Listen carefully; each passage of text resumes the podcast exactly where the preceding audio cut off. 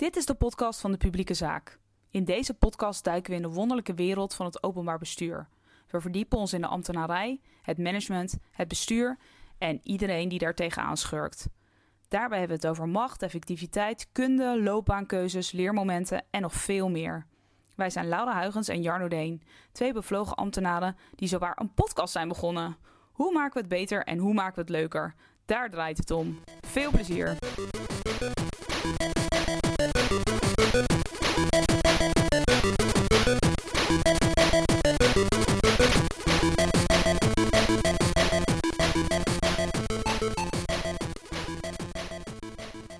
Welkom bij Publiek Werk. Ehm, januari, de zon schijnt weer. Ehm, eind januari. De donkere dagen zijn weer bijna voorbij. Zeker. Welkom, lieve luisteraars.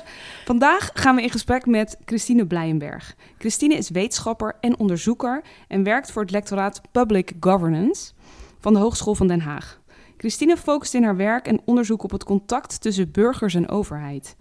Hoe we dat beter en effectiever kunnen doen. En zo doet Christine onderzoek naar hoe we als overheden gesprekken voeren en hoe we participatie vormgeven.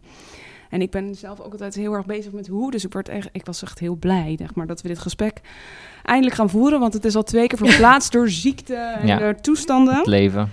Ja. Dus eh, ja, ik denk ook heel eh, relevant in deze tijd dat we te maken hebben met heel veel complexe opgaven die eh, onder heel veel druk moeten worden uitgevoerd. Heel veel koppig zijn ook. Dus eh, we zijn heel blij, eh, Christine, dat je hier bent. Dankjewel, welkom. leuk om hier te zijn. Ja. En eh, heel goed dat het inderdaad eh driemaal scheeprecht. Ja, toch? zeker. Ja, zeker. Ja, is toch absoluut. wel waar, hè? Ja. Ja, Ja. Het is het nadeel van... eh, eh, nou ja, nee, ja, toch. Kinderen eh, zijn, zijn wel eens ziek. En eh, ik heb er vier. eh, ja, dan eh, wil het nog wel eens een paar keer misgaan. Eh, Ja. Zeker in december, wat wel een soort rare maand eh, leek qua, qua dat soort dingen. Maar dat maakt niet uit. We zitten nu bij elkaar bij een onderwerp wat eigenlijk iedereen ook wel raakt. Eh, Ja. Participatie.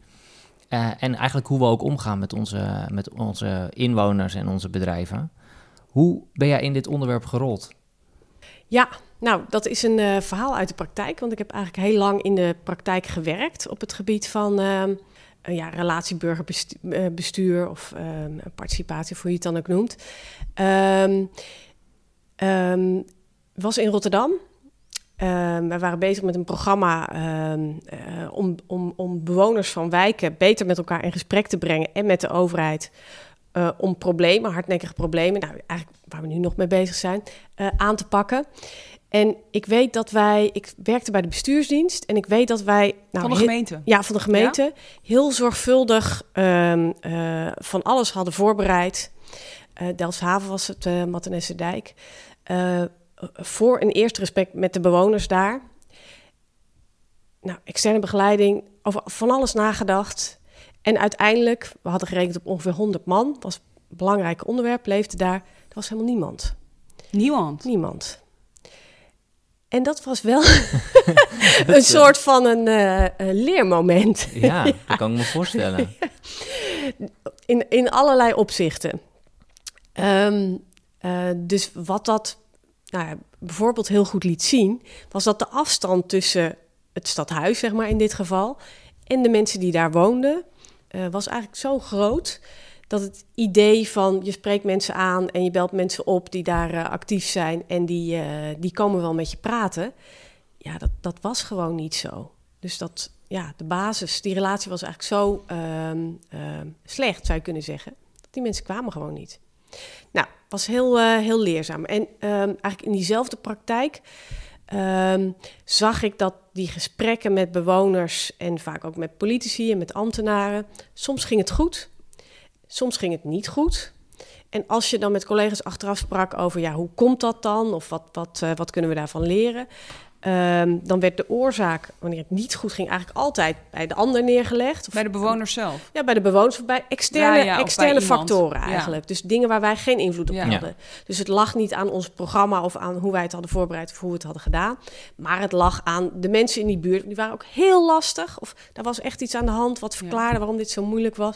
Of het lag aan een projectleider, want die had niet zo'n veel gevoel voor participatie. Of die snapte het niet helemaal. Of nou ja, er waren eigenlijk altijd redenen aan te wijzen waar we geen invloed op hadden. En ik dacht, volgens mij, maar daar komen we misschien later nog op. In die participatie zijn die gesprekken, zeg maar, die, die ontmoetingen, die, die interacties, zoals ik het dan noem, eh, zijn echt cruciaal. Ehm, en als we zeggen, ja, soms gaat het goed, soms gaat het niet goed. Ja, betekent dat we daar niet op gaan leren en dat we daar ook niet beter in worden. Ik, ik wilde eigenlijk echt graag meer weten van wat gebeurt er nou in die Mhm. gesprekken. En ik geloofde ook niet helemaal dat, dat, ehm, ehm, nou ja, dat daar geen factoren in zitten die niet wel beïnvloedbaar Ja, zijn. precies. Dus als je wil leren en je wil het beter doen, dan moet je op zoek naar, nou, wat kunnen we nou eh, doen in die interacties, waardoor ze beter verlopen. En met beter verlopen bedoel ik dan, nou, hè, dat, het, dat je elkaar beter begrijpt, of dat je komt tot oplossingen, of dat een proces Ja. eh, vooruit gaat in plaats van eh, stagneert of eh, Ja. eh, dingen polariseren. Eh, en dat ben ik eigenlijk, ehm, ja, daar ben ik op doorgegaan. Ja, En dat ben je dus gaan onderzoeken. klopt. Ja, ja. En Ja. hoe ging dat dan? Want wat is je achtergrond? Wat heb je ooit eh, gedaan? Ik heb maatschappijgeschiedenis gestudeerd Oké. en eh, eh, politicologie. Oké. Ehm, Waar? Dat dat vind ik, sorry, dat vind ik altijd interessant. Maatschappijgeschiedenis in Rotterdam en politicologie in, eh, aan de UvA. Oké. En in de an- omgekeerde volgorde. Dus ik ben met politicologie begonnen. Begonnen. Heb ik niet afgemaakt.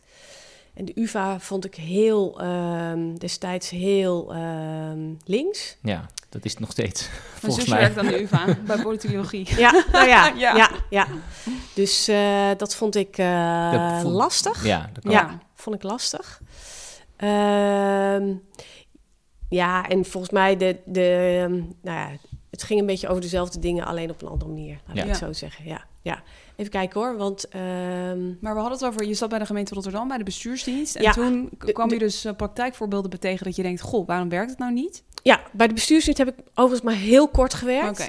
Omdat ik, ehm, eh, ik, ik, ehm, nou, ik, volgens mij na een half jaar dacht ik van, nou, ik snap eigenlijk nog niet zo goed hoe het formeel en informeel werkt. Dus de routes die je moet bewandelen om iets ehm, voor elkaar te krijgen, vond ik zo complex dat ik dacht van ja, voordat je hier echt impact kan maken, ehm, ehm, nou, daar, daar ben ik te ongeduldig voor, zeg maar. Dus, Ja. ik dacht Oké. van, ah ja, dus ik heb eigenlijk vooral bij bureaus en bij Ja, ja. eh, dat soort clubs gewerkt. En de overstap naar, eh, want toen dacht ik van, nou, dat, dat zou ik graag beter willen begrijpen. Nou, dan kom je toch snel op onderzoek uit. Ja. En dan ook maar, ehm, ehm, want bij de bureaus waar ik werkte was vaak ook een onderzoek, werd ook onderzoek gedaan. Ja. Maar goed, dat is onderzoek in opdracht van. Ja. Dat is Ja. echt een heel ander type van onderzoek dan eh dat, je zelf, ja, onderzoek. dat je zelf Ja. ook eh, Ja. vanuit eigen interesse iets wil eh, weten. Ja. Zeker. Dus, ehm, dus ik dacht van, ehm, en het was ook een beetje de vraag, want ik gaf eh, al best lang leiding. Ik dacht van, oh ja, ehm, ja, nou ja, wat dan de lijn is dat je dan Ja. daar verder in gaat en Ja. dat je dan van meer mensen. Oh ja, Precies, de Ja, only way is, the only way is eigen up. Ja, dan. precies ja. zo. Van, ja. ja. ik dacht van, oh ja, is dat nou echt wat ik wil? Ik dacht, nou ja, nee, ik wil eigenlijk ehm, graag, als dat lukt, zeg maar, me echt ja, verdiepen in zo'n vraagstuk en kijken wat ik eh, vanuit die kennis weer voor de praktijk kan doen. Ja. Eh, nou, en die weg eh, heb ik ehm, bewandeld. En dat was ook heel pittig, want ik was, ehm, dus dat is een aantal jaar verder. Eh, ik was ondertussen directeur van Stichting Lokaal in Rotterdam. En eh, lokaal, ik leg het altijd uit als is het kleine broertje of zusje van ProDemos. Oké, Dus ja. Houdt Dan- zich eigenlijk bezig met ehm, eh, ja, democratie en relatie tussen politiek en bewoners. Ja. Eh, nou, ehm, jullie eh, snappen het. Ehm, nou, en vanuit die was een hele vrije rol met een bestuur met allemaal mensen uit de politiek. Alle verschillende politieke partijen uit de eh, Rotterdamse gemeenteraad eh, zaten in mijn bestuur. Maar ik had heel veel ruimte om te doen wat ik wilde en ehm, eh, had eigenlijk mijn eigen ehm, eh, ja, bureau, zou je kunnen zeggen. Klinkt Ja. ook heel leuk. Ja, was, dat heb ik heel veel van geleerd. Dus, nou, maar de overstap naar wetenschappelijk onderzoek doen, in combinatie met lesgeven, heb ik een beetje onderschat, denk ik. Want je bent echt overgegaan. Het is Ja. niet zo dat je nog aan het werk was en ondertussen je, eh, ehm, je wetenschappelijk onderzoek aan het doen was. Nee, dus ik kon bij de hogeschool eh, in Utrecht, zeg maar, kon ik een ehm, eh, plek als onderzoeker, eh docentonderzoeker, ehm, eh, nou kon ik aan de slag. Ja. Ehm, en er lag eigenlijk al een praktijkvraagstuk waarop ik eh, promotieonderzoek zou kunnen doen. Nou, dat, dat heeft dan een hele lange aanloop en dat duurt best lang. En heb je daar lang over getwijfeld? Of was het een, een, mak- een relatief makkelijke keuze uiteindelijk?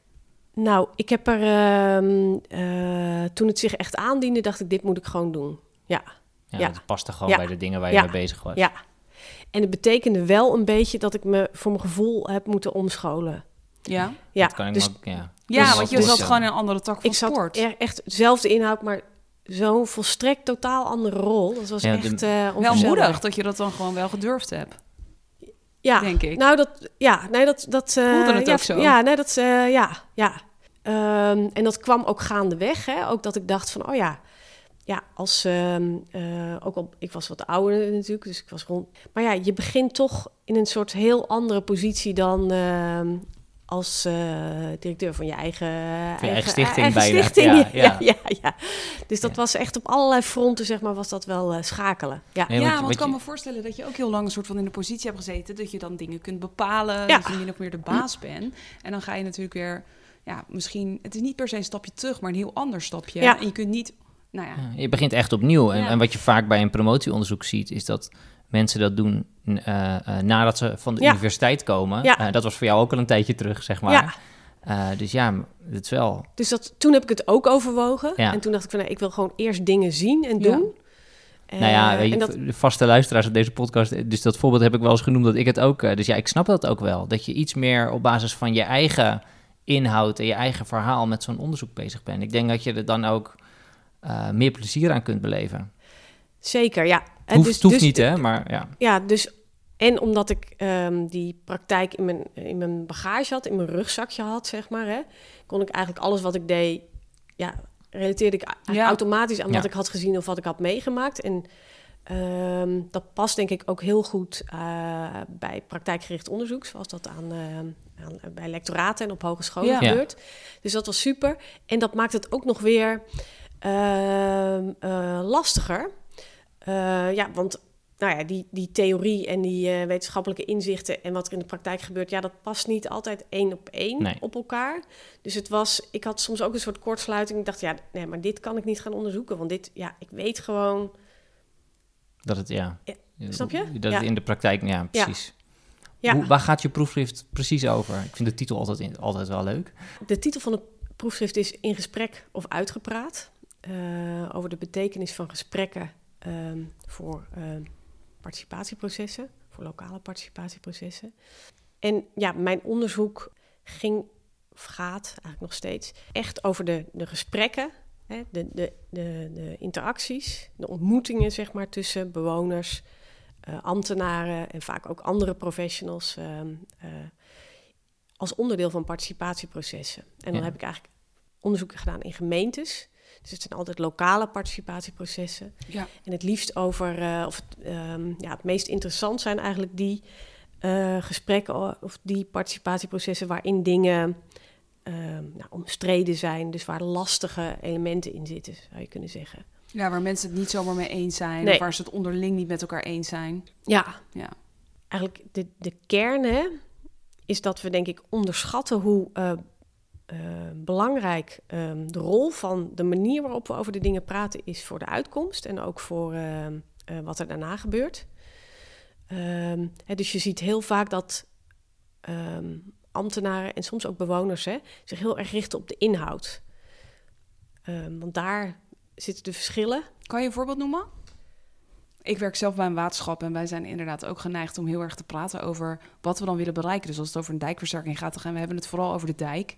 En niet zozeer over, eh, nou ja, weet je wel, misschien zijn die mensen wel niet per se bezig met de dijk, maar met iets anders.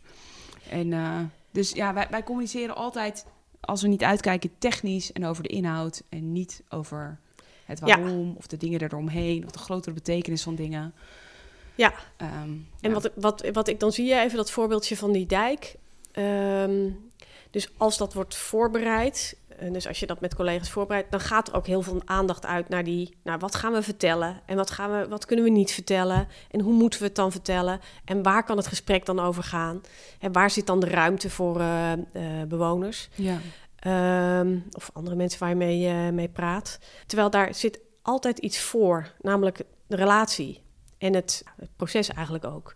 En de relatie zit in, wij nodigen jou uit voor een gesprek, maar waar wil jij het over hebben? En nu, nu formuleer ik hem misschien wat heel open, maar eigenlijk als eerste is, is ophalen of is horen van waar mensen eh, in relatie tot die dijk, nou ja, wat ze bezighoudt, hoe ze daarnaar kijken, is heel belangrijk. Ja, of tot überhaupt tot jouw organisatie. Want je, ik, ik heb veel Ja. gedaan met gemeenten. Nou, bijna iedereen vindt er natuurlijk wel wat van. Ja, Maar Ja. zeg, zeg je dan ook eigenlijk dat we vaak te veel eh, eh, doelgericht met participatie bezig zijn? We zijn namelijk bezig met die dijk of met die wijk of met iets anders wat rijmt op eik. Ehm, maar dat je eigenlijk ehm, ja laten we die Oh. er een beetje inhouden. Alleen maar voorbeelden die eindigen op, eh, op eik. eik. Ja, Ja. precies, precies. Een eik. Dat, daar zou ook Bomen. prima, prima Bomen is ook Nou, altijd, ja, eh, hou op, schei uit. Heel Eh, ingewikkeld. maar dat we Ja, dus... maar te doelgericht en dus ook heel erg van... Dat je, dat je ge- te weinig rekenschap geeft van waar, eh, hoe raakt het de ander en waar is de ander, hoe, hoe zou de ander, en zal in inwoners bijvoorbeeld, waar willen die het eigenlijk over hebben? Ja, en eh, kijk, doelgericht vind ik ehm, ook goed, zeg maar. Ik denk, Ja. hè? Dus ehm, alleen Mhm. doelgericht beperkt zich dan tot de inhoud. Ja. ja, Ehm, dus dat moet ook op, op proces en relatie zou, eh, zou Ja. dat moeten zijn. Ja, en daarvoor heb je wat meer begrip nodig, denk ik, van hoe die gesprekken werken. Dus ehm, eh, je bewustzijn van wat dan, wat dan zelfreferentialiteit wordt genoemd. Hè? Je bewustzijn van dat jouw perspectief op die dijk of op die eik... ehm, ja, per definitie eigenlijk anders is dan dat van al die anderen die aan tafel zitten. Ehm, en doordenken wat dat betekent voor het gesprek eh, dat je gaat voeren, is, is heel ehm, eh, belangrijk. Dus wat je vaak ziet, is dat het heel goed wordt voorbereid. En dan zit je met elkaar om tafel. En pas op dat moment wordt helder: oh, maar voor jou speelt dat. En jij kijkt zo. Eh, en jij hebt dit meegemaakt in het verleden met mijn organisatie. En da- daar heb je een, een, een issue mee. Oké. En dan zie ik vaak twee dingen. Of er wordt gewoon doorgeduwd, want we gaan het hebben over de dijk en Precies. we zijn doelgericht en we gaan dit doen. Of het, het, het, het beweegt helemaal naar de andere kant. Namelijk van, eh, we gaan een soort eh, open gesprek voeren over, nou ja, Ja, Van vertel alles, maar dan. en dan, dan Ja. komt alles, al dat andere op tafel. Ja. ja. En beide is eigenlijk niet goed. Nee, ik denk dat je. De, en ik, dus ik denk dat het en iets zegt over de voorbereiding daarvan. Ja. Eh, dus dat je dat eh, anders en beter moet doen. Ehm, en dat er dus iets anders nodig is om een constructief gesprek te voeren. Ja, Zou je dan ook eigenlijk veel meer gevoel moeten hebben als, nou, laten we een gemeente als voorbeeld noemen. Dat je veel meer gevoel zou moeten hebben wat er in die wijk speelt voordat je naar buiten gaat, zeg maar. Hel- zou dat helpen om een deel van dat gesprek ik denk dat het helpt. Dus burgerberaden komen misschien ook nog op. Zijn op het moment eh, populair. Maar ik denk, en we zoeken natuurlijk elke keer naar een nieuw instrument of naar een andere manier om die participatie vorm te geven. Er gaat veel geld en tijd in zitten. Maar als ik ehm, ergens ehm, de baas zou zijn, maakt niet zo uit waar, dan zou ik denk ik al mijn medewerkers of collega's ehm, verplichten om elke maand een keer de straat op te gaan en te praten met iemand. Ehm, over iets wat mensen bezighoudt in relatie tot het onderwerp waar ik mee bezig ben of mijn expertise. Dus echt gewoon het contact maken met mensen en open het gesprek voeren, zodat je op het moment dat je een project start iets weet van wat er gaande is in zo'n wijk of in zo'n gebied. Ja. En dat in sommige situaties zal je dat heel goed moeten weten. Hè? Dus is er denk ik echt vooronderzoek nodig of moet je een stakeholder-analyse, maar liever nog een betrokkenheidsanalyse uitvoeren, waarbij je niet alleen weet wie er eh, belanghebbend zijn of wie er betrokken zijn, maar vooral ook ja, wat, hoe mensen erin zitten. Laat ik het maar even zo eh, noemen, zodat je vooraf eigenlijk weet wie je aan tafel moet hebben, maar ook welke nou, perspectieven je kunt verwachten. Maar als een soort vast onderdeel, ja, die, die voeling Ja. eh, met, met mensen eh, hebben, of met er, wat er speelt, wat er gaande is, eh, lijkt me heel belangrijk. En de voorbeelden, dus dit klinkt alweer super simpel. Ja. En als je dit gaat doen, want daar ken ik ook wel voorbeelden van, dat roept weerstand op bij. Nou, sommige mensen zeggen, sommige ambtenaren zeggen van ja, leuk gaan we doen en eh, prima. Nou, dan verdwijnt het soms van de agenda of soms niet, dus dan moet je aandacht aan besteden. En anderen doen dat liever niet. En ook dat, hè, ehm, snap ik heel goed. Ehm, want we weten, hè, ook weer vanuit onderzoek, ehm, ja, hoe lastig het eigenlijk is om te praten of om te luisteren, om het gesprek aan te gaan met iemand die anders kijkt. Ja. Ja. Ehm, Dus is als jij... heel menselijk in relaties natuurlijk. Ja. Dat je, dat je ja, voortdurend Babylonische spraakvervalling hebt... waar- die je zelf niet eens door hebt. Me- Ja, dus dit, ehm, maar ook als jij bijvoorbeeld met die energietransitie bezig bent of met die dijkverbeteringen, verzwaringen en je hebt, je weet iets van hoe dat moet. En je bent eh, door je vak, eh, weet je ook heel goed waarom het belangrijk is. En Ja. waarom het ook nog een beetje Ja. haast heeft. Dus je, Ja. je, je, ik zie het bijvoorbeeld met mensen in de energietransitie. Die zijn vaak heel, die hebben een sterke overtuiging over wat er nu nodig is. Ja. Ja. En dat we tempo moeten maken. Ja. Ehm, en dan luisteren naar iemand die dat niet belangrijk vindt, het niet gelooft, of die eh, iets heel anders ziet dan jij, of totaal andere oplossingen ziet dan jij, dat is heel moeilijk. Ja. Dat, er is heel mooi onderzoek gedaan dat laat zien. nou, je- gaat dan wat meer zweten, je hartslag gaat omhoog. Dus je lichaam reageert ook Ja. echt op luisteren naar dat andere verhaal. Is dat moeilijker voor mensen bijvoorbeeld vanuit een technische insteek? Hè? Verkeer, eh, dijken. eh, of ik vind energietransitie inderdaad ook een mooi voorbeeld... waar gewoon je op basis van feiten of getallen kunt zeggen hoe het zit... maar waarbij je dus er eigenlijk achter komt dat je het nog een keer uitleggen niet werkt. Maar ook natuurlijk de soort ideolo bijna ideologische overtuiging van we gaan de wereld, de wereld, we moeten de wereld redden. En, Ja, het is een eh, soort- dat, dat helpt. Het dat is een soort, ook een moeilijke. er is een soort modelmatige werkelijkheid... Die, die dan moeilijk te verkopen is aan iemand, om het zo maar even te zeggen. Herken je dat? Ja, de vraag is, is het technisch moeilijker dan als je meer in het sociaal domein zit Ja. of zo? Ja, dus ik, ehm, ik heb dit niet zo zwart-wit onderzocht. Maar Nee. wat, mijn, wat ik in mijn onderzoek heb gezien, is dat op het moment dat mensen dat, dat je te maken hebt met specialisten, dus die echt veel van een onderwerp afweten, of met mensen die een sterke overtuiging hebben, dus bijvoorbeeld vanuit een ideologie of. Ja. ehm, en wanneer er politieke druk is, dus wanneer er. eh, ehm, eigenlijk dat zijn drie factoren die het moeilijker maken om dat, dat luisteren, dat open, het gesprek aangaan. eh, En en wat natuurlijk het, het ja, rottige is, dat we heel veel van dat soort onderwerpen hebben. ik hè? wou net Dus- zeggen, dus- ja, Dit is, dit, is- je kan zo, eh, ja, bijna alles zit op, zit op zekere hoogte hierin. Alle grote opgaves kun je wel zo'n beetje hierop op op plotten momenteel. Ja. En, jij zegt, als ik het voor ze zeggen zou hebben, zou ik in ieder geval zorgen dat mensen in ieder geval beter weten wat er ongeveer speelt.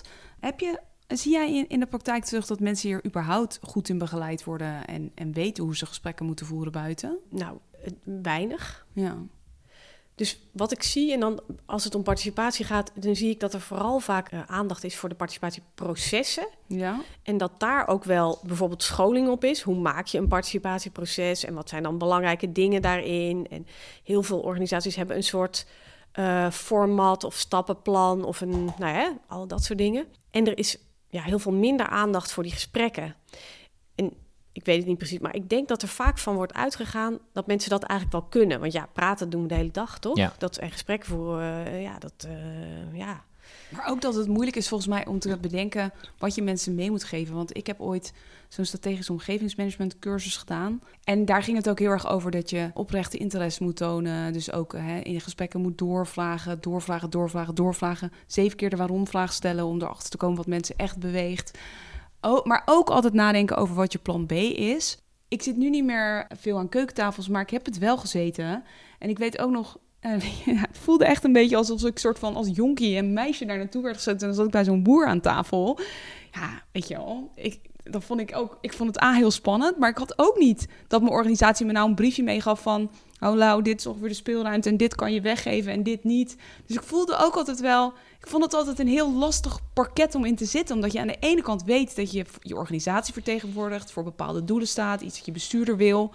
Maar bedoel, ik ben ook een mensenmens en ik voel ook ik voel ook de, de, de zorgen aan de andere kant. En eh, weet je, ik ben ook begaan met die mensen. Dus dat is soms ook een enorm lastig parket Ja. waar je in terecht komt. Ja, ja dat is het ook. Dat is, eh, dat is een hele moeilijke positie. En ja, ehm, het, is, het is raar dat ehm, mensen zoals jij, eh, toen je eh, in zo'n situatie niet beter worden eh, ondersteund daarin. En dat zit volgens mij op ehm, ja, echt ehm, eh, het oefenen van die vaardigheden. Dus niet alleen die cursus, maar ook een soort van coaching. Of, Ja. hè, of hè, dat je leert eigenlijk van wat er gebeurt in die gesprekken. En dat je dat deelt met anderen. En dat je daarop reflecterend en dat je daardoor verder komt. Ook met elkaar. En dat het niet alleen jouw ding is, maar dat het iets is van een, nou ja, van een team of van Ja. een organisatie. En wat jij. En dus. ehm, vooraf helderheid hebben over wat ongeveer je speelruimte is, Ja. is natuurlijk heel belangrijk. Want voor jouw geloofwaardigheid ook aan die, eh, aan die, eh, aan die keukentafel. Ja. Maar, ik, ik, want mensen dus dus ehm, als er, als je zegt van ja, we gaan open het gesprek aan. Ja, mensen zijn niet gek, hè? Nee. Mensen zijn niet gek. Ik herken het wel dat het voeren van het goede gesprek en hoe je dat op een goede manier doet, eigenlijk precies wat jij, hoe jij het nu uitlegt. Ik betwijfel of dat inderdaad heel vaak gebeurt. Nou, je hebt het nu onderzocht dat dat misschien, hè, je zegt ook daar uh, zou meer aandacht voor moeten zijn. Maar ik denk ook dat dat uiteindelijk zo is, omdat je, uh, je kunt een proces nog zo mooi inrichten, maar als je niet als organisatie ook aandacht besteedt aan hoe je naar buiten toe treedt en daar ook van wil leren, want dat zal een keer misgaan. En, en dat, is geen dat, punt, hè? Nee, precies. Ja. En dat je dat als een vast onderdeel van, je, van het zijn van wie jij als organisatie bent, dan gaat het dus niet over heb je de vinkjes van het proces gedaan, maar heb je ook echt het goede gesprek gevoerd. En dat vind ik wel een inspirerende notie. Ik denk dat dat heel weinig gebeurt. Maar ik denk dat er best wel veel goede gesprekken gevoerd worden, maar dat het ook nog wel een hele kunst is om het mee terug te nemen naar je organisatie. En dan, want um, het kan natuurlijk ook zijn dat je, dat je mensen best wel goed hebt gehoord, dat, dat maar, en, maar dat je bezuurder uiteindelijk bijvoorbeeld een andere keuze maakt. Waardoor dan toch het gevoel kan ontstaan bij de mensen met wie je die gesprekken hebt gevoerd. Dat het gewoon uh, genegeerd worden. Ja. Dus, daar, dus, daar, dus zeg maar die tweebenigheid, dat je het ook nog intern moet verkopen. Of dat de organisatie onderweg de spelregels verandert en zegt: Oh, wacht, willen ze dit? Ja, maar dat gaan we natuurlijk niet doen. Ja. En dan, daar ga je ook. Dus het zit hem voor een deel in de, in de mensen die je naar buiten stuurt, maar ook ja. in uh, hebben die daadwerkelijk backup. En uh, ja. Ja. Doe je ook iets met wat het oplevert? Ja, ik heb ook ik heb onderzoek gedaan onder mensen die meedoen aan, aan, aan zo'n uh, participatieproces. En wat die en ik, want ik ga dus zo dan... reageren op wat je zegt, maar die, die zeggen, wat wij graag willen, is we willen serieus genomen worden. Ja. En dan, uh, uh, nou ja, dan zijn er uh, stromen die zeggen, oh ja, dus ze willen hun, hun, zin krijgen of ze willen dat hun idee wordt overgenomen.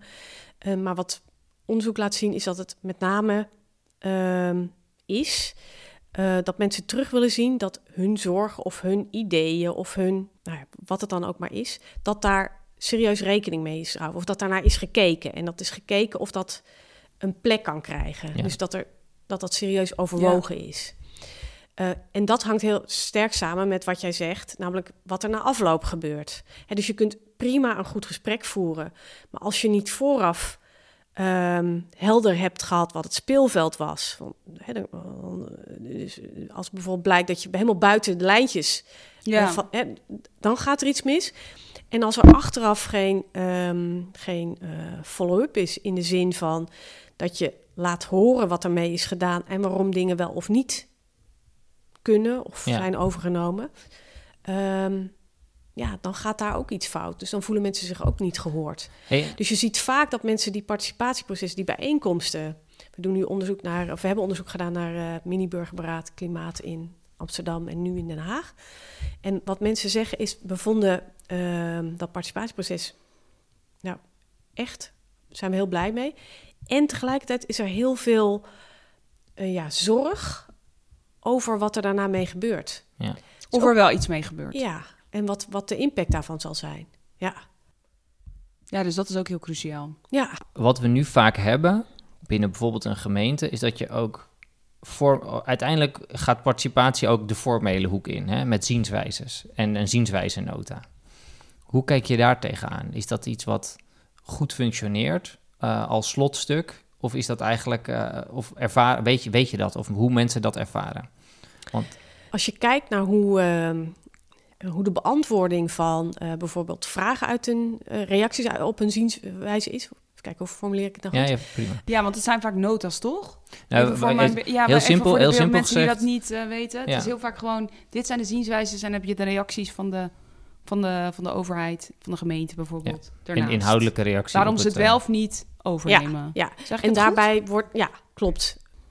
En daarbij wordt vaak, of eigenlijk altijd, hè, wordt er verwezen naar wettelijke gronden, naar regelgeving, naar eerder genomen besluiten, uh, dus naar alles wat vast ligt. En als je de vraag of de reactie van een bewoner naast de beantwoording legt, dan denk ik niet dat bewoners zich daar serieus genomen in voelen. Dus dat ze zich daarin gehoord voelen. Wat ik daar meer in zie, is dat je een grond zoekt uh, waar, waarmee je kunt onderbouwen waarom iets niet mogelijk is of niet kan. Mm -hmm. En dat snap ik, hè, want dat, dat moet Precies. juridisch formeel.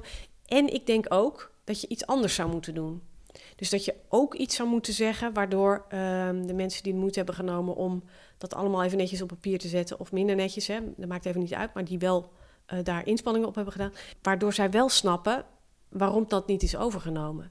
En dat doe je niet door uh, dat rechterkolommetje waarin staat volgens uh, artikel. ja, ja, ja. Hoe doe je het wel? Dan iets meer empathie in de beantwoording zou ik. maar is dat in het stuk of is het anders? Dus, de, de, hè, dus daar zit zorg onder van mensen. En die zorg gaat bijvoorbeeld over. Nou, een voorbeeld wat nu in mijn hoofd zit, is. is zes of acht lagen ja. hoogbouw. Uh, en uitzicht en uh, parkeeroverlast en alles wat daarmee uh, mee samenhangt. Um, dus op die zorg, daar moet je iets mee. Ja, want dan, dat is voor mij vanuit het Hilversumse een heel herkenbaar voorbeeld. Um, waarbij dan je zou kunnen reageren, het, het bestemmingsplan maakt dit mogelijk. Dat zou dan de inhoudelijke reactie zijn. Terwijl de zorg van de mensen is: uh, wat doet het met schaduw in mijn tuin? Of uh, ja. uh, krijg ik inkijk? Of wat doet het met mijn uitzicht? Ik zeg maar ja. wat. En, dat je... en in je, dus ik snap dat die formele reactie ook nodig is, hè? maar in je, als het gaat om het contact met bewoners, dan zou je inderdaad iets moeten zeggen over. Um, ja, en we snappen dat dat ehm, nou, eigenlijk gewoon, we snappen dat u, het, uh, dat u er niet blij mee bent. Dat, ja. dat er uh, iets uh, van acht woonlagen bij uw pal voor de deur komt. Ehm, en we hebben deze drie dingen gevonden waarmee we hopen um, nou, toch enigszins tegemoet te kunnen komen aan ehm, het probleem dat u daarmee heeft. Want ja. het brengt ook extra parkeeroverlast met zich mee. Nou, we denken dat we door dit of dat daar toch enigszins aan tegemoet kunnen komen. Um, en je legt uiteindelijk ook uit um, he, dat, je, dat het een kwestie van afwegingen is. Dus dat je te maken hebt met een groot probleem, woningnood bijvoorbeeld. Ja. Uh, en dat dat opgelost moet worden, of, of, of dat je probeert om daar iets, ja. uh, iets mee te doen. En dat je nou ja, binnen al die factoren die daar een rol spe in spelen, dus al die dilemma's die je hebt, ja. he, uh, bent gekomen tot deze beslissing. En dat je met alle plezier dat nog weer eens komt vertellen maar dat dit wel is wat het is. En, maar daar, daar is natuurlijk uiteindelijk ook gewoon niet zoveel ruimte in. Want als je nu kijkt bijvoorbeeld in de stad Utrecht... Uh, we zitten nu in Utrecht bij mij thuis... Uh, de hele stad, ieder snippertje dat er is... daar moet eigenlijk een torentje komen. Daar komt het op neer. Um, en niemand is er uiteindelijk als je het aan de bewoners omheen vraagt, is niemand er heel erg blij mee, denk ik. Ja. Dus het, weet je wel, dit is, dus het is ook niet een, een super fijn verhaal. Nee. En het wordt, want uiteindelijk wordt de uitkomst niet over het algemeen dat het torentje er niet komt, zeg maar. En je kan nog een beetje verzachten met parkeren en, uh, en uh, misschien dan het speeltuintje opknappen of zo. Maar het is misschien ook, um, kunnen we het dan wel goed doen? Nou, als, als, als de uitkomst toch is van het, uh, het torentje komt er, zijn mensen dan niet altijd teleurgesteld? Dus ik denk dat je um, um, dat er al. En je kunt het nooit voor iedereen goed doen. Nee, dat is ook en, zo. En in al die lastige kwesties, bijvoorbeeld, uh, nou ja, deze die je nu noemt, hè, de, uh, dat er veel extra wonen. Dus je doet het nooit voor iedereen goed. En dat is, moet ook niet je. Uh, je moet niet denken dat je het goed hebt gedaan. dat vind ik altijd zo mooi. Hè? Participatie moet ja. leiden tot draagvlak. Ja. Um, nee, ik denk het niet. Um, maar dat is wel vaak zo'n soort mantra waarbij mensen in het hoofd zit. Als we het goed doen, dan is, is iedereen er, tevreden. Is er ja, consensus ja. of is het ja. draagvlak. Maar dat is misschien wel een, een, een, en dat misvatting is, dat die er vaak achter zit. een grote misvatting. Ja. ja. En waarvoor is participatie dan bedoeld? Volgens jou? Uh, wacht even hoor. Ja, Want sorry. nog even Maak terug het eerst naar even je, af. Ja. Dus uh, uh, met die... Met die kan je het goed doen? Woningbouw. Ja. ja. Denk ik dat de politiek vaker inderdaad moet uitleggen. Hè, aan de ene kant heeft jouw zoon of dochter um, ja, kan moeilijk een woning vinden. Ja. En hebben we heel veel woningen nodig, huizen nodig voor de mensen. En aan de andere kant is niemand blij met dat fletje uh, voor zijn, op dat uh, kleine stukje groen voor zijn huis. Oh, dit is een hele lastige spagaat waar we in zitten. En daar nou ja, proberen we afwegingen in te maken. En daar open en eerlijk over zijn. Ja. Um, en dit klinkt allemaal ook makkelijk, hè? Denk ik op een bepaalde manier. Maar heel vaak horen mensen natuurlijk nooit iets terug van ehm, de dingen waar ze op hebben gereageerd of iets van hebben gezegd of over mee hebben gepraat. Dus de, de- Nee, dat de- is waar. het- en als ze iets terug horen, dan is het gewoon, het gaat door. Ja, Punt. Ja. Ja, sorry, we hebben alles afgewogen en het gaat door. Ja. ja. Ja. Maar waarvoor is participatie dan bedoeld? Want je zegt, het is, het is echt een misvatting dat we denken dat we het iedereen naar de zin kunnen maken en dat het leidt tot het draagvlak en iedereen is aan, in die end happy. Dat is het niet. Ja, dus we hebben allerlei problemen en vraagstukken waarvan we eigenlijk al lange tijd zeggen... ja, als wij dat als overheid van achter ons eh, bureautje eh, daar zelf plannen voor gaan bedenken... dan merken we te vaak dat die plannen in de praktijk niet uitvoerbaar zijn. Ja. Omdat ze onvoldoende aansluiten op wat er leeft, wat er speelt, wat een situatie is. Nou, je kent de voorbeelden wel van ja, ja, ja. mensen van de gemeente die in een buurt komen... die echt geen idee hebben hoe het er daar uitziet... of wat er daar gebeurt of wat voor buurt het is. Dus dus al, eigenlijk al langere tijd hebben we gezegd van ja, als we beleid ontwikkelen of dingen uitvoeren, dan moeten we dat eigenlijk meer doen in samenspraak met nou, de direct betrokkenen. Omdat daar betere plannen uitkomen, omdat dat perspectief, dat andere perspectief op problemen ook in is meegenomen. En omdat die plannen ook beter uitvoerbaar zijn. Niet omdat Ja. er draagvlak is, maar omdat ze beter aansluiten bij, ja, bij een concrete situatie. Ja, dat als je het tolletje bouwt in die wijk, dan kun je misschien nog andere dingen meenemen, waardoor de wijk uiteindelijk wel beter wordt en beter past. En dat je, hè, dat je zeker in Nederland heel vaak keuzes maakt die nadelig zijn voor sommige groepen of voor sommige mensen. Ja, dat is denk ik niet anders. Maar in mijn onderzoek en ook in onderzoek, onderzoek, hè, zie je heel goed dat als je dat, dat gesprek en dat participatieproces op een goede manier doet. En als je die eh, zorgen eh, en die, eh, alles wat in mensen dwars zit, als je dat serieus neemt en als je dat probeert te adresseren of dat je, hè, dat je daar iets mee doet, dat dan ehm, de acceptatie van de uitkomsten eh, groter wordt. En het vertrouwen in jou als overheid ook. Mensen Met andere niet... woorden, mensen snappen vaak heel goed dat het complex en ingewikkeld is. Ze snappen heel vaak ook nou, dat er allerlei, eh, hè, dat, ze niet, dat het niet zo kan zijn, u vraagt wij draaien. Maar ze willen wel graag horen eh, dat wat belangrijk is voor deze mensen, dat, dat, dat daar serieus mee is omgegaan. En dat dat een plek heeft gekregen. En dat er is geprobeerd om daar rekening mee te houden. En Ja, dat ze echt dat serieus dat worden genomen. Ja. Ja. Dus, en tuurlijk, hè, er zijn ook mensen die zijn zo, die hebben eh, eh, heel veel, hè, die hebben veel wantrouwen naar de overheid. Of die hebben allerlei ervaringen eh, op allerlei eh, fronten en schalen waardoor ze ehm, echt wantrouwen hebben.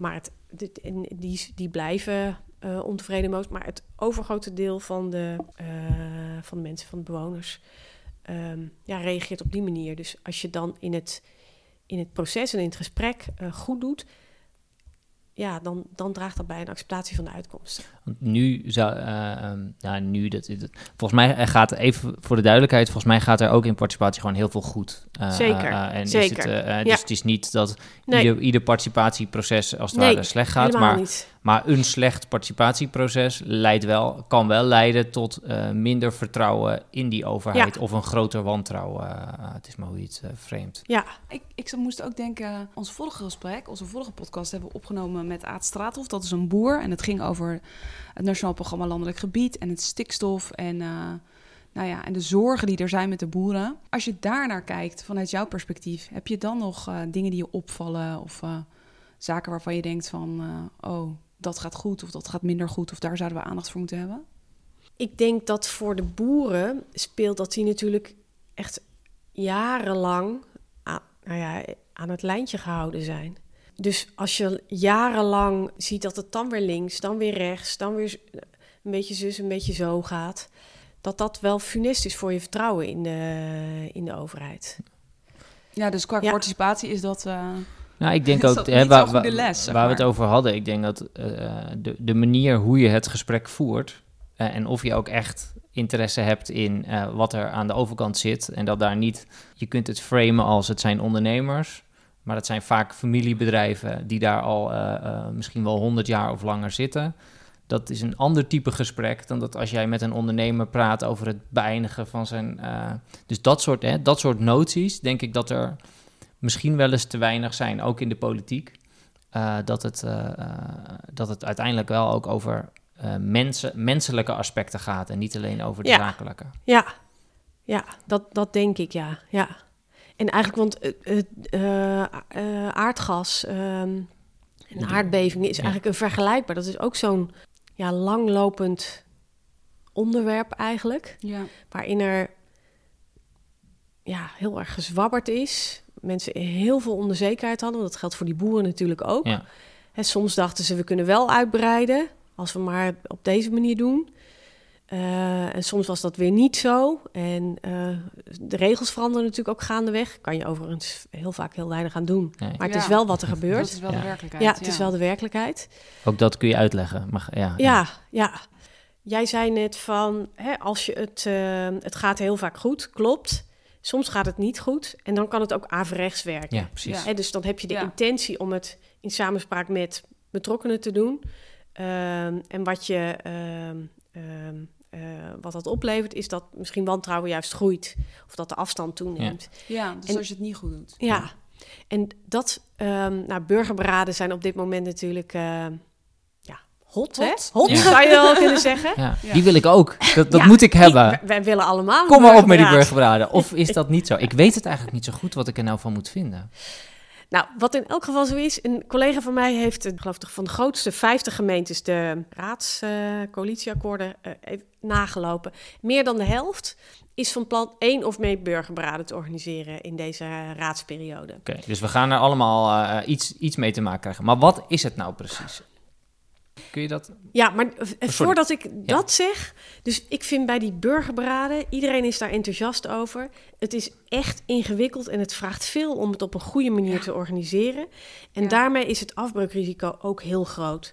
Dus ehm, Bezint voor je begin. bezint voor je begint en doe het alleen als je het goed kan doen. En dat geldt ook voor het landelijk burgerberaad klimaat. Dus doe het alleen als je het echt zorgvuldig en goed kan doen, er voldoende ruimte is. En moet er ook een Ehm, duidelijk doel dan zijn wat je eruit wil halen? Ja, er moet een hele duidelijke vraag liggen. Want het, Ja. het valt, het valt en staat volgens mij al met de vraag die je daar neerlegt. Voordat we... Wat is het precies? Een burgerberaad. Wat is een burgerberaad precies? Een ehm, burgerberaad is een. ehm, er zijn een paar ehm, elementen waarin burgerberaden anders zijn dan andere vormen van Ja. participatie. En ik dacht dat er vier waren. De eerste is het loten. Dus Ja. wat je doet, of, is dat je probeert om een, om een ehm, representatieve groep deelnemers uit te nodigen. En vaak wordt dat gedaan door gebruik te maken van loting. En dan zit daar eigenlijk alweer twee kanten aan. Demografische representatie, dus dat eh, mannen, vrouwen, jongeren, ouderen, naar dat. Eh, opleiding, mm, migratieachtergrond. Nou, mm.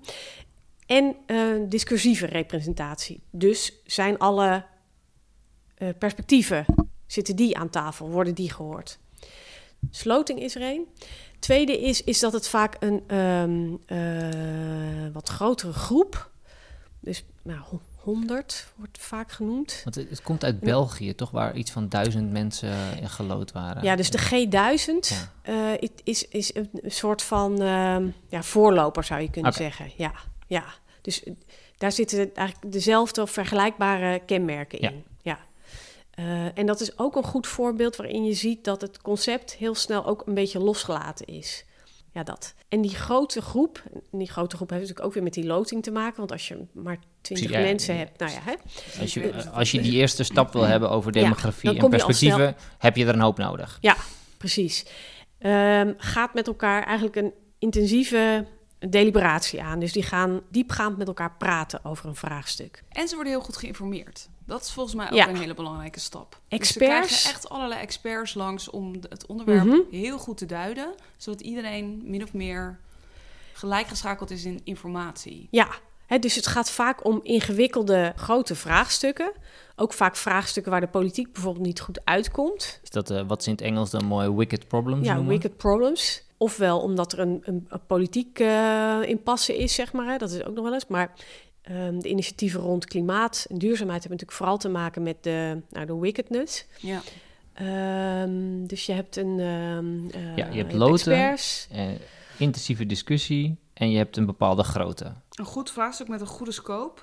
En eh, wat ik ook heb begrepen is dat het heel belangrijk is dat de politiek zich op een of andere manier gaat conformeren aan de uitkomsten. Dat je daar al van tevoren Ja, goed over in gesprek ben geweest. dus, dus het voorbeeld wat jij vertelde over jouw gesprekken met boeren. Ja, In principe is een burgerberaad eigenlijk ook zo'n soort gesprek met boeren. Alleen dan hè, net iets anders zou je kunnen zeggen. Maar vooraf een helder mandaat hebben. eh, een, een politiek mandaat en duidelijke randvoorwaarden. Ehm, en eh, ja, da- daar ook achteraf eh, aan houden, zeg Ja. maar. Hè, dus Sarkozy, is, ehm, Frankrijk is een mooi voorbeeld waarin er heel veel uitkomsten lagen en waarin er eigenlijk direct werd gezegd: ja, maar die drie dingen ga ik dat niet gaan doen. we niet doen. Ja. Nee, waaronder eh verlagen maximumsnelheid was het, geloof ik. ja. Verder zonder ook enige uitleg. Ja. Ja, Ja, dat, ja, ja. dat- Dat- kijk, als je dan over ben je vertrouwen hebt... Dan ben je klaar. Ja. Ja, dan, ben je, dan, dan gaat het wel hard. Ja, ja. Oké, dus, dus het, ik snap ongeveer wat een burgerberaad nu is. En het is eigenlijk een middel wat je kunt inzetten om, eh, om een bepaald probleem eh, met een groep inwoners uit te diepen om te komen tot eh, eh, ja, een nieuwe richting of een besluit. ja.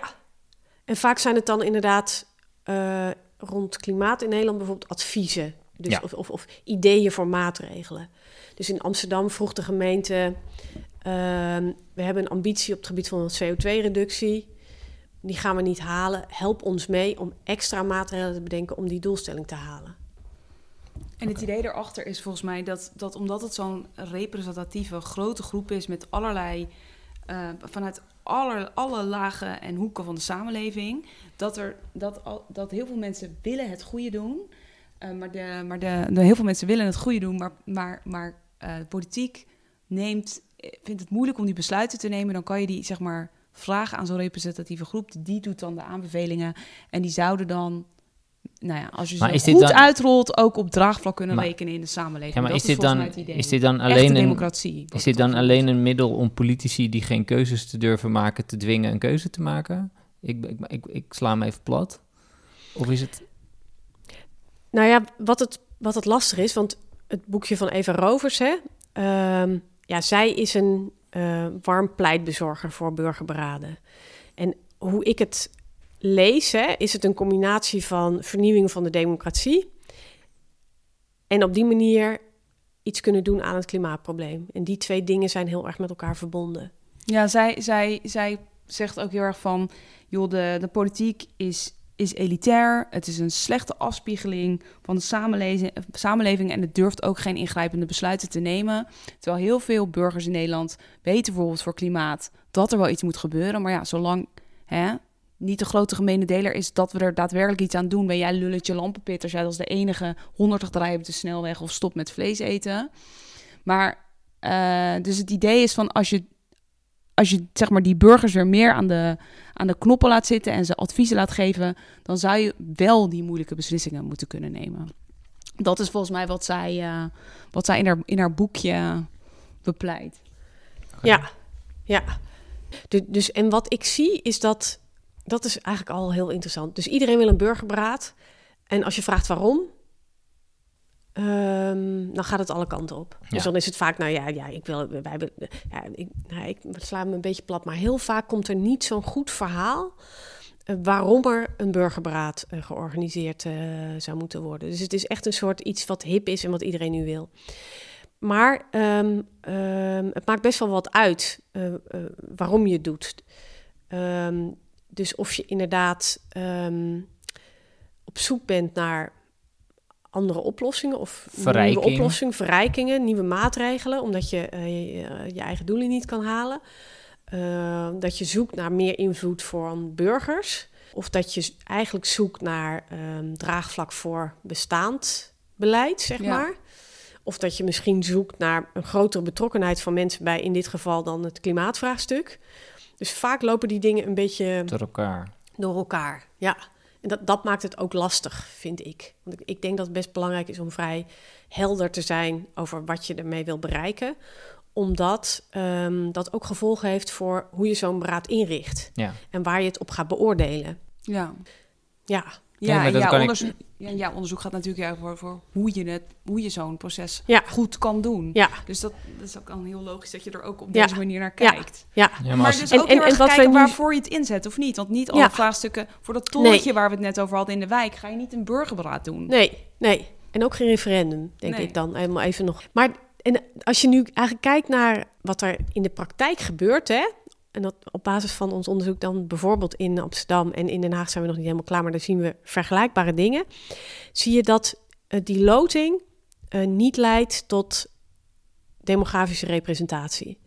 En ook niet tot discursieve representatie. Dus met andere woorden, ook al lood je heel zorgvuldig, en dat is in Amsterdam echt gebeurd, toch zie je dat er um, dat bepaalde groepen mensen um, deelnemen en andere groepen niet. Ja. Omdat sommige mensen willen het gewoon niet.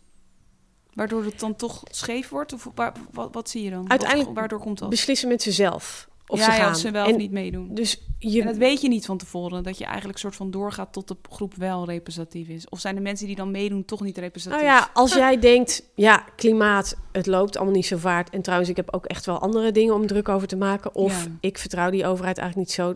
Of gewoon, ik krijg een uitnodiging. Ik moet naar die plek in de stad. Vijf avonden.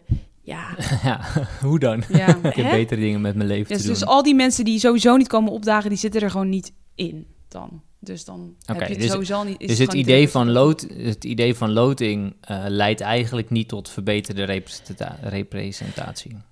Uh, gedeeltelijk wel. Ja. Um, en de, uh, dus het idee dat je echt een mooie afspiegeling hebt, nee. En wat, wat ik nu zie, wat die uh, loting wel doet, is dat je die middengroepen, dus die we niet zo horen, dat je die wel uh, ja, dus bereikt. Dus wat minder de luide stemmen die ja. bijvoorbeeld voor of tegen zijn, maar meer ja. het gematigde, de, de stille meerderheid, zo maar. Ja. Wat dat, hoe het wel eens genoemd wordt. Dus in Amsterdam was het rond de 80% van de mensen die daar aan mee hebben gedaan, die zeiden, we hebben eigenlijk nog nooit eerder uh, deelgenomen aan iets van participatie. Winst. Dat is echt grote winst. winst. Super. En um, de mensen die, en dat, dat snappen we ook heel goed, hè, de mensen die meedoen, zijn allemaal begaan met klimaat.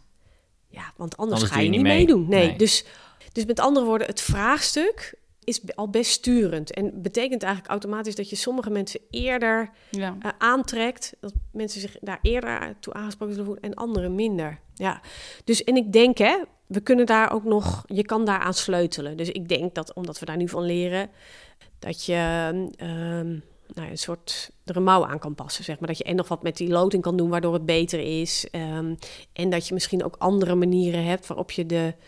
Uh, waarop je bepaalde groepen, maar ook bepaalde perspectieven op het vraagstuk. Dus hele kritische perspectieven ja. bijvoorbeeld, waarop je die toch zo'n burgerberaad inhaalt. Maar ik moet zeggen, uh, ik ben nu druk bezig met de omgevingsvisie binnen mm -hmm. Hilversum, waar een heel uitgebreid participatietraject op is geweest, waar we het nu niet over gaan hebben. Maar en daar, zou, daar merkte je ook dat je niet iedereen uh, meekreeg. En je hebt bijeenkomsten in wijken. En daar zijn misschien ook wel mensen geweest die normaal niet kunnen participeren.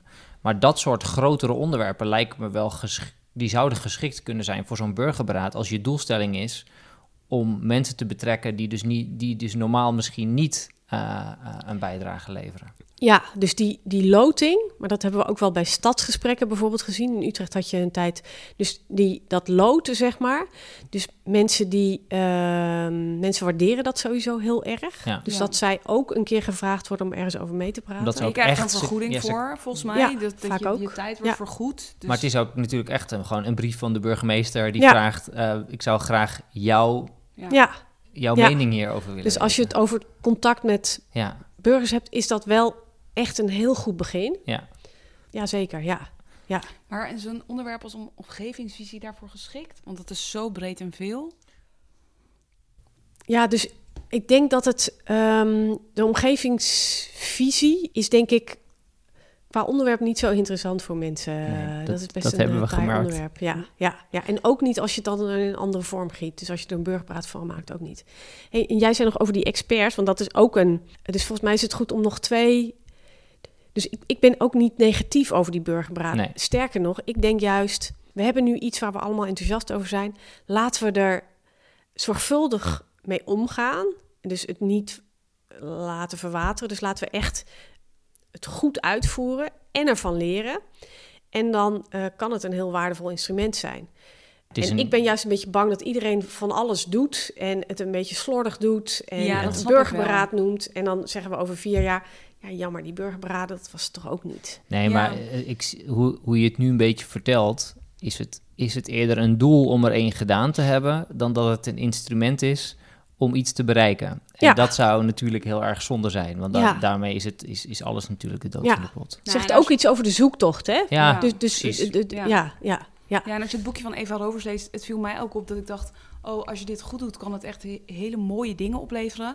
Maar het goed doen is wel best wel Ja. ingewikkeld en kostenintensief, Ja. tijdintensief. Het is gewoon aan alle kanten vraagt het heel veel. Ja. Dus ik, ik dacht ook wel... Ik had precies hetzelfde als jij. Want ehm, ik dacht ook, oh, dit is een heel mooi instrument... maar dit is zomaar, ook zomaar iets waar, waar mensen enorm mee aan de haal kunnen gaan. En dan wordt het, als het dan slordig wordt gedaan... dan is het gewoon slechte participatie... die dus alleen maar wantrouwen aanwakkert. En Ja. ja, Ja, en, ja exact. niet, ja. het goede oplevert. Wat ik- überhaupt niet voor, Ja, de, en voor, ik- de, voor de BV Nederland. En wat ik zelf lastig vind, er is echt een hoop mis hè, met onze democratie. In de zin van, het kan altijd beter. Maar dat is natuurlijk ook het hele idee. Het is een imperfect systeem, maar op dit moment wel het beste dat we hebben. Dus ik vind, ik vind het goed dat we het beter proberen te maken.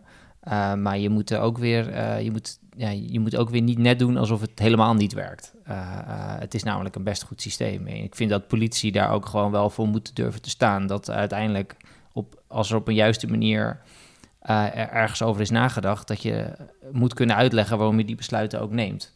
En dat gevoel heb ik de laatste tijd ook wel. Dat, dat het, ja, je moet ook niet alles maar aan iedereen overlaten. Dat, dat, dat, zo werkt het ook niet, zeg maar. Dus ik vind het een mooi, ik zou zoiets een mooie toevoeging vinden aan het systeem wat we al hebben. Nou, dat, dat is volgens mij ook hoe je het moet zien, toch? Het moet een toevoeging zijn op. Maar um, wat Eva Rovers dus heel erg zegt, is van, joh, weet je, op heel veel van die grote onderwerpen is eigenlijk een transitie nodig. En durft de politiek met in principe een soort korte termijn perspectief Ah ja, die eens. besluiten te nemen. Mhm. Want je ziet gewoon dat het, Ja. hè, of is er nog meer nodig? Ja. Hoe Ja. kunnen we dat dan voor elkaar krijgen? Ja, en dat, dat eh, herken ik wel, zeg maar. Hè. En denk ik van ook van, oh ja, dat, dat is, uh, nou ja, dat zijn ook, daar zit een soort tegenstelling in. Hè, de, de Ja. korte termijn en la- de problemen die juist de lange adem. En, uh, en ik weet niet helemaal of dit um, de oplossing is. Nee. Maar goed, dat, dat zal de tijd ook leren. Ja. Uh, Christine, we hebben echt heel veel gehoord. Maar als je nu als professional zit te luisteren en je bent met soort, soort dingen als leidinggevende of uh, uh, als, gewoon als professional die in de wijk rondloopt hiermee bezig, um, waar moet je dan beginnen? Wat zijn dingen waarvan je zegt, nou, weet je wel, als je daar aandacht voor hebt, dan maak je al stappen. Ja, want dat is natuurlijk het nadeel van. Um, het, de dingen kunnen heel inspirerend zijn. Dan kun je denken, oh ja, ja, ja, Ja. zo zit het. En dan ga je aan het werk. En dan, uh, En dan loop je weer ja. gewoon ja, eh, op en dan eh, doen we bij je de organisatie dingen die we altijd al deden. Ja. En uh, die blijven we doen. Of Ja, dan krijg je weer gewoon de vraag over de deadline en dan van de bestuurder die in je nek hijgt. Uh, ja. ja. Ja, dus ik denk dat het belangrijk is dat de um, uh, focus van um, het wat naar het hoe gaat. Dus in die participatieproces, dus hoe doen we het? Um, in plaats van wat gaan we doen en wanneer gaan we dat doen en dat soort zaken. Dus dan gaat het echt om hoe gaan we die uh, gesprekken voeren of die, die, die, die ontmoetingen uh, inrichten. En automatisch gaan we met z'n allen naar de inhoud en gaan we, dat trekt enorm. Dus je moet daar echt op blijven hameren. Dus eerst het hoe en dan het wat. Um, ik denk um, dat we ja, eigenlijk verleerd zijn of dat we het, het, het, spreken, zeg maar, het gesprek voeren met andersdenkenden, dus mensen die anders denken over de inhoud, of een gesprek begeleiden, waarin um, mensen participeren die uh, echt heel verschillende opvattingen hebben. Ik denk dat de overheid daar heel veel meer aandacht aan moet besteden en dat we dat moeten oefenen, dat we daarin uh, in moeten trainen, dat we daar echt uh, van moeten leren. Ik denk dat als we niet op een andere manier um, over die moeilijke en complexe en urgente uh, uitdagingen gaan praten, um, nou, dan is het. Nou, dit is geen goede zin. Um, maar om tot oplossingen te komen, ik draai hem even om, hè, om tot oplossingen te komen voor die hele complexe en urgente vraagstuk, moeten we op een andere manier met elkaar daarover praten. Daar ben ik echt van overtuigd op basis van mijn onderzoek. En de overheid heeft daar een, um, een trekkersrol in. En die moet um, daar dus meer aandacht aan besteden. En dat zit dan echt in, in vaardigheden. Ja. Ik voel het als steuntje in de rug hoor. Dank je wel daarvoor. Want uh, ik had het al toen ik jou de eerste keer aan de telefoon had. Dat zei ik, heb ik al eerder tegen jullie gezegd. Maar uh, dat ik dacht, oh ja. Want het is precies zoals we deze vraag inleiden. Je gaat zo snel rennen. En Ik denk nu ook, als ik nu jou hoor, denk ik, ja, ja, ja, ik moet dat blijven agenderen intern. Hoe we het doen is zo belangrijk. Het gaat niet alleen over wat. Nee, of eigenlijk andersom. Het gaat meer uh, over hoe dan over wat. Ja. Het hoe is belangrijker Zeker dan het wat. Ja. Ja. En ik denk ook hè, dat je niet van eh, al die experts die in al die organisaties werken. En die, ik denk dat je niet. Dat het heel moeilijk voor mensen is om het allebei te doen. Dus om aan de ene kant heel veel van iets af te weten of ergens een opvatting over te hebben. Of heel erg in de, in de, in de, met, met de materie bezig te zijn. Aan de andere kant ehm, dat gesprek goed te kunnen voeren. Dus ik denk dat er, of goed te kunnen ontwerpen of na te kunnen denken over Ja. hoe je dat gesprek voert. Over dat hoe. Ja. Dus ik denk dat je ehm, ehm, heb, professionals nodig hebt, en die zijn er ook in heel veel ste- organisaties en steeds meer, hè, die echt nadenken of, over die verbinding, over hoe doen we dat. Ja. Ehm, want ja, neutraliteit, als je ze- eh, zelf echt ergens voor gaat of echt ergens van bent, ja, is voor heel veel mensen ook heel moeilijk. En dat is ook heel begrijpelijk. Ja. Is dit dan ook, eh, want onze slotvraag is altijd: wat is de grootste uitdaging voor het openbaar bestuur op dit moment? Ligt die in het verlengde daarvan? Of eh, heb je daar nog eh, andere ideeën over? Nou, ik denk dat dat hem is. Hè? Dus op een andere manier met elkaar de gesprekken over die moeilijke onderwerpen voeren is echt nodig. En dan gaat het eigenlijk niet eh, erom of het om stikstof gaat, om een opvang van eh, vluchtelingen of om hoe we, of we gras in de berm hebben of, of, of, of, of, of iets anders. Het onderwerp maakt eigenlijk niet zoveel uit. Ehm, maar er zijn zoveel vraagstukken waarover mensen van meningen verschillen. En eigenlijk steeds meer. Ehm, en daarvoor moeten we het goede gesprek met elkaar voeren. Dankjewel. Dankjewel. Dit was de podcast Publiekwerk. De muziek was van Bart de Jong. Vond je dit nou leuk? Laat vooral een recensie achter via je podcast-app. Heb je nog vragen of wil je in contact komen? Je kunt ons bereiken via Twitter, publiekwerk of jarnod1. Of je kunt ons e-mailen op publiekwerkdepodcast.gmail.com. Tot de volgende keer.